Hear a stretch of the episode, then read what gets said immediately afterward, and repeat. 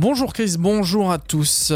Les stations mayonnaises en manque de carburant, des cordistes vont intervenir sur le viaduc de Laval et puis demain, ce soir, commencent les reflets du cinéma. Plusieurs stations-service mayonnaises manquent de carburant à la raffinerie de Donge qui alimente la Mayenne. Les grévistes opposés à la réforme des retraites bloquent toujours la sortie de carburant. Une mobilisation qui se poursuit. Aujourd'hui, la SNCF évoque deux trains sur cinq sur les TER et l'axe Atlantique. Circulation impactée aussi ce week-end. Et puis en Mayenne, à Laval, l'intersyndicale CFDT, CGT, FOCFE, CGC, CFTC, UNSA, FSU solidaire se rassemblera demain au square de Boston à 14h. Enfin, au Sénat, les débats ont été euh, agités cette nuit. Après l'article 7, les sénateurs ont adopté l'article 8 sur les cailles et les carrières longues. Des cordistes vont intervenir sur le viaduc de Laval. Ils vont réaliser un examen approfondi après une chute d'enduit survenue lundi. D'après le premier diagnostic de SNCF Réseau, une possible avarie est identifiée sur un massif en béton d'un poteau caténaire. Il y aurait aussi un effritement du béton qui tomberait au niveau de la passerelle.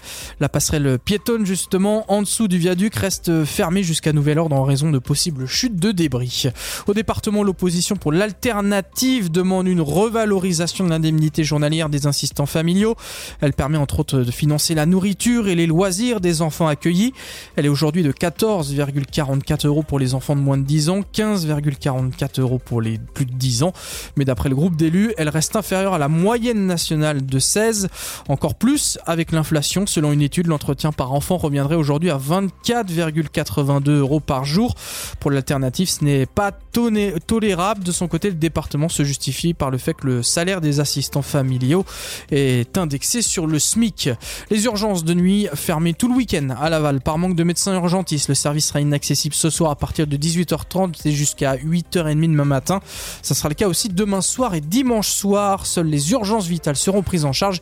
Pour les autres, il faut appeler le 15 ou le 116 117.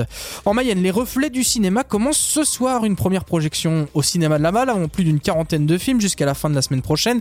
Et on s'attarde sur le coup de cœur du programmateur Wilfried Jude, Antea d'Arassa, un documentaire sur une émission euh, politique des années 70 qui donnait la parole au peuple brésilien. C'est un film d'archives qui parle d'un grand cinéaste euh, brésilien qui s'appelle Glover Rocha.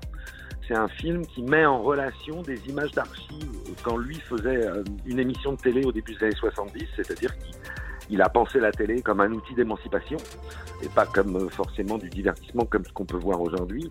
Donc son émission de télé, c'était une émission qui donnait la parole au peuple.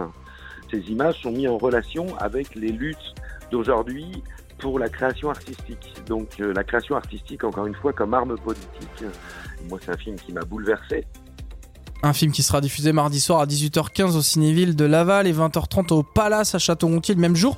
Il passera également à Évron jeudi et Mayenne vendredi prochain. Toute la programmation est sur le site des Reflets.